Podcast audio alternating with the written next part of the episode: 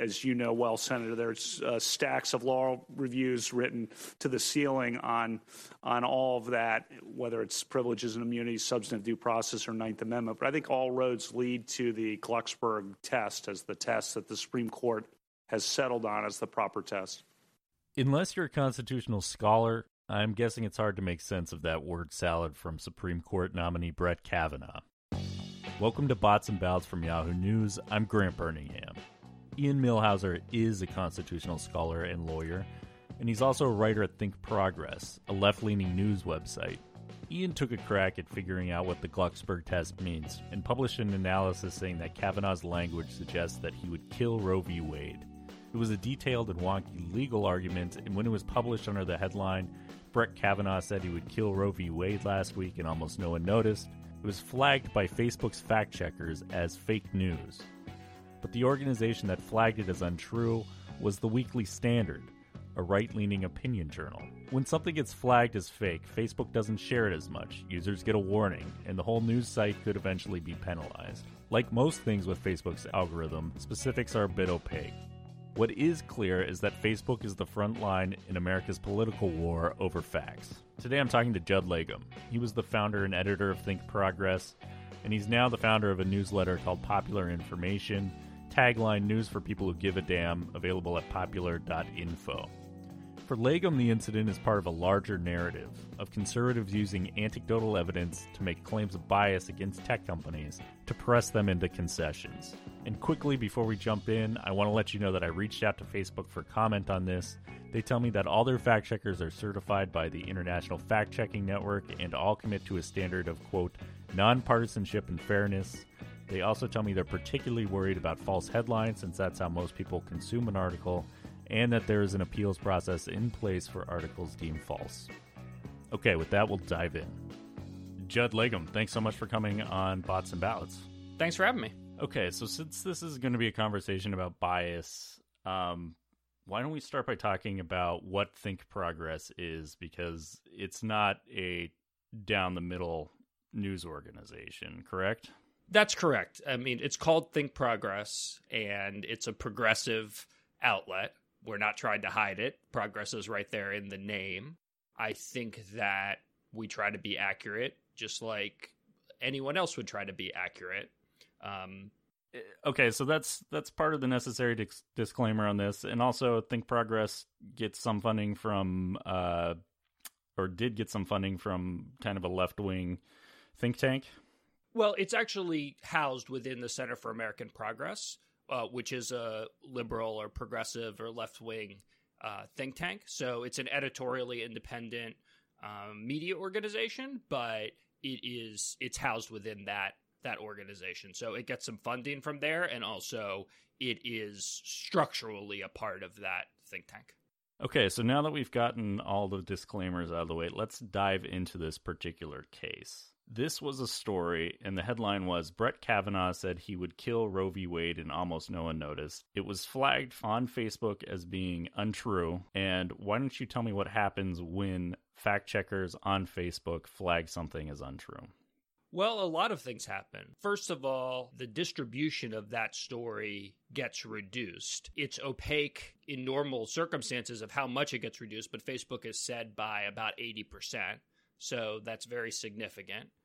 And secondly, anytime someone tries to post the article on Facebook for for all time, basically gets a a flag, a pop up. It probably differs depending on what kind of device that you're on, uh, saying that this has been fact checked as false by a third party fact checker and directing people to that fact check. And the final thing is, and I don't know exactly how this works, but if you get a number of flags, and I don't know if that number is one or if that number is 12 or what it is, all of your stories that you post from that domain can be reduced in, in their distribution.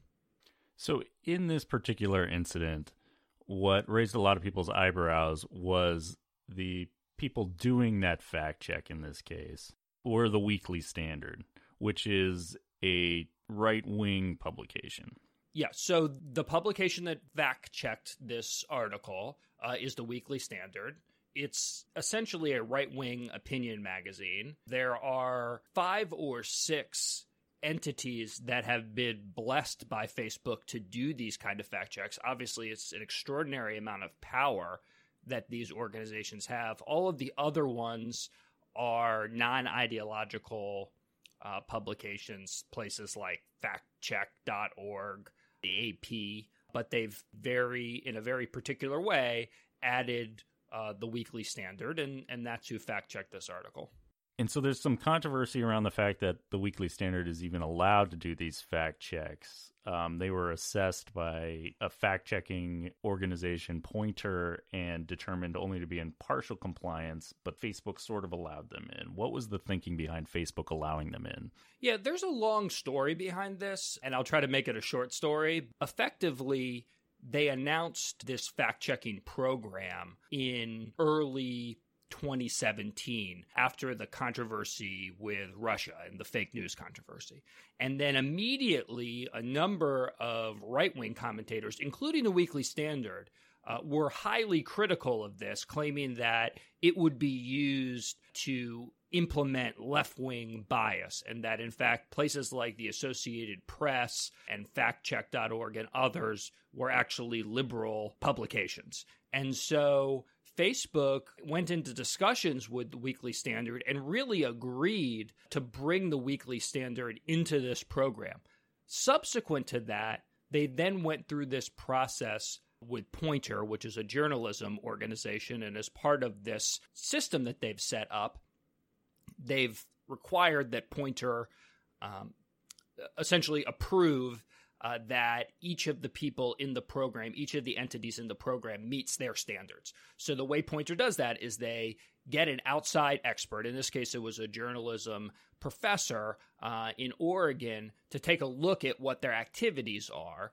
Uh, that professor, and I've spoken to him as I've done reporting on this, decided, uh, and he had some good reasons to do so, that the Weekly Standard really wasn't ready to participate in this program. I think they had done nine fact checks prior to submitting their application to Poynter, and that they needed several more months in order to develop a body of work that he could appropriately assess. But that recommendation was was overruled and they were approved to start fact checking uh, for Facebook in late 2017. Your article in the Daily Beast kind of laid this out as part of a larger narrative that there are people who are trying to kind of game the refs, game the media, and under the guise of giving both sides equal amounts of attention, really swing the debate. Why don't you talk about some of the other instances that you've seen that that would back that narrative? Yeah, there's been a lot. For one, there is a political bias study that's being undertaken by Facebook that only involves conservatives. It was actually being run by Jon Kyl, who was a former senator when he was appointed to this position. He's now a current senator because when Senator McCain passed away, they appointed him to that seat. But he also was the person, the Sherpa, uh, in charge of trying to get through Brett Kavanaugh through the United States Senate. So that was the person and it's it's to me kind of unbelievable that Facebook would do this, but that is the person that Facebook put in charge of determining whether there was political bias on their platform and by their own admission they were only consulting with people on the right uh, to determine whether or not there was political bias. So I think they're very invested in responding to right wing complaints that there is liberal bias. There's really no actual evidence that there is any bias against conservatives. Uh, the other really famous uh, instance of this is Diamond and Silk, who is this sort of bombastic duo who are very pro Trump, and they claim that they were censored by Facebook. There's no evidence to back that claim, but it's been taken up as a cause by a lot of members of the United States Senate. It was brought up when high level Facebook folks have come before Congress and it's really impacted I think I think the the the thinking of Facebook and other big social media sites.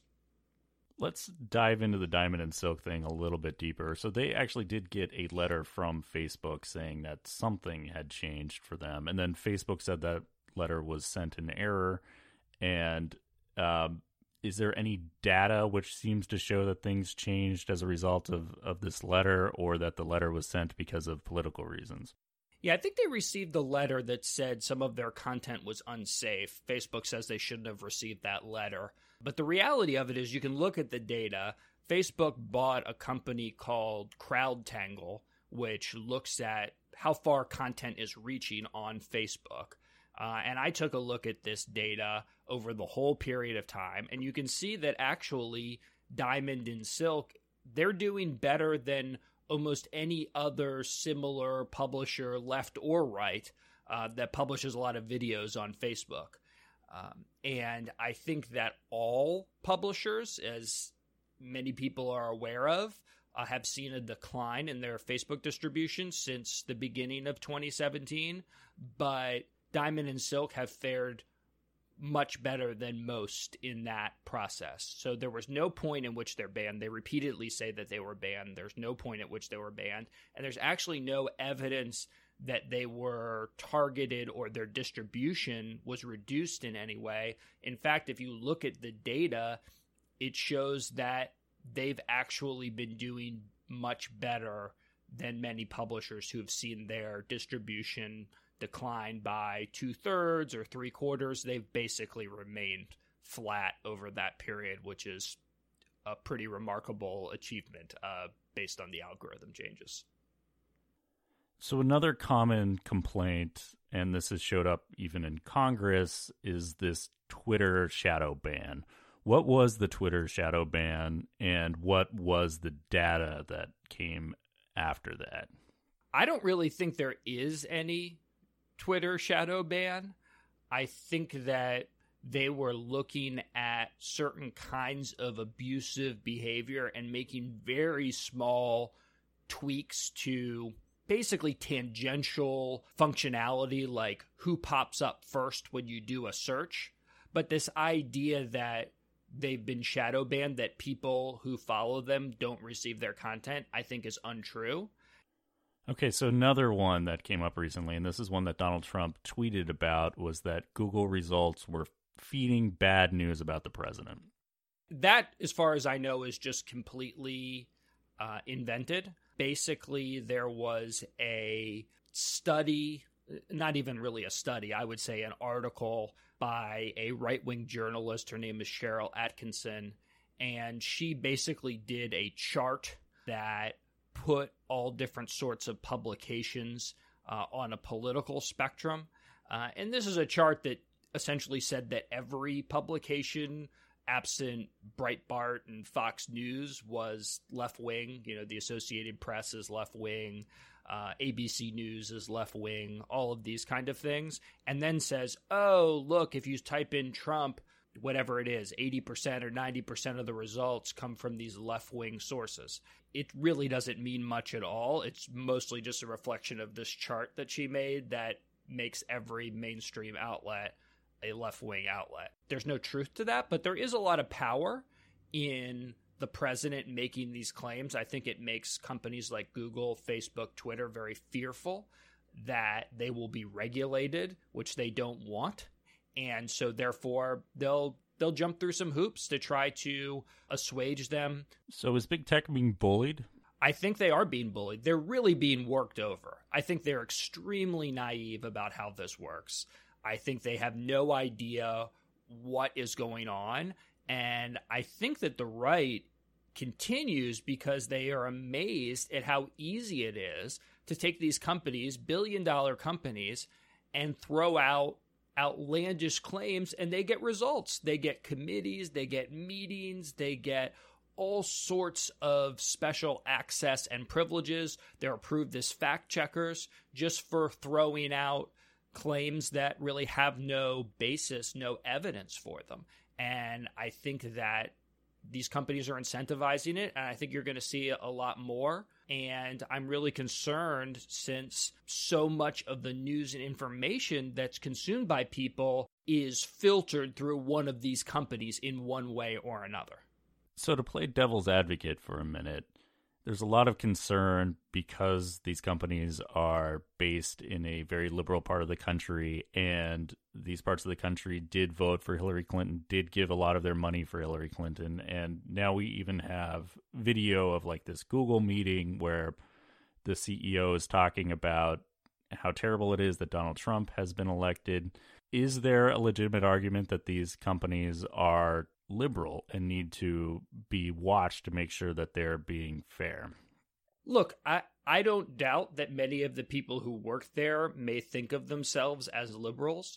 These companies are not liberal institutions. They're not unionized. They don't operate for some sort of liberal outcomes. They're looking to make money. And the idea that there are no right wing figures in powerful positions at these entities just isn't true. Uh, Joel Kaplan, who's the head of policy for all of Facebook, was present at Brett Kavanaugh's hearing uh, when he was responding to allegations by Christine Ford, attended that hearing as his personal friend. Campbell Brown is head of news for Facebook, has a long history with right wing causes, especially in the educational field. So I think there's probably some folks who live in San Francisco who are liberal, but the idea that this is controlling the activities of these companies or really impacting how they're surfacing content just is not reflected at all uh, in reality. But it has gotten into their heads.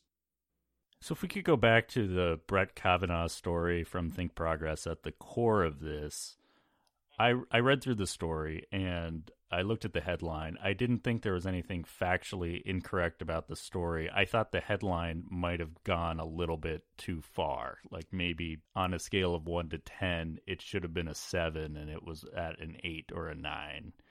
What would you say to that?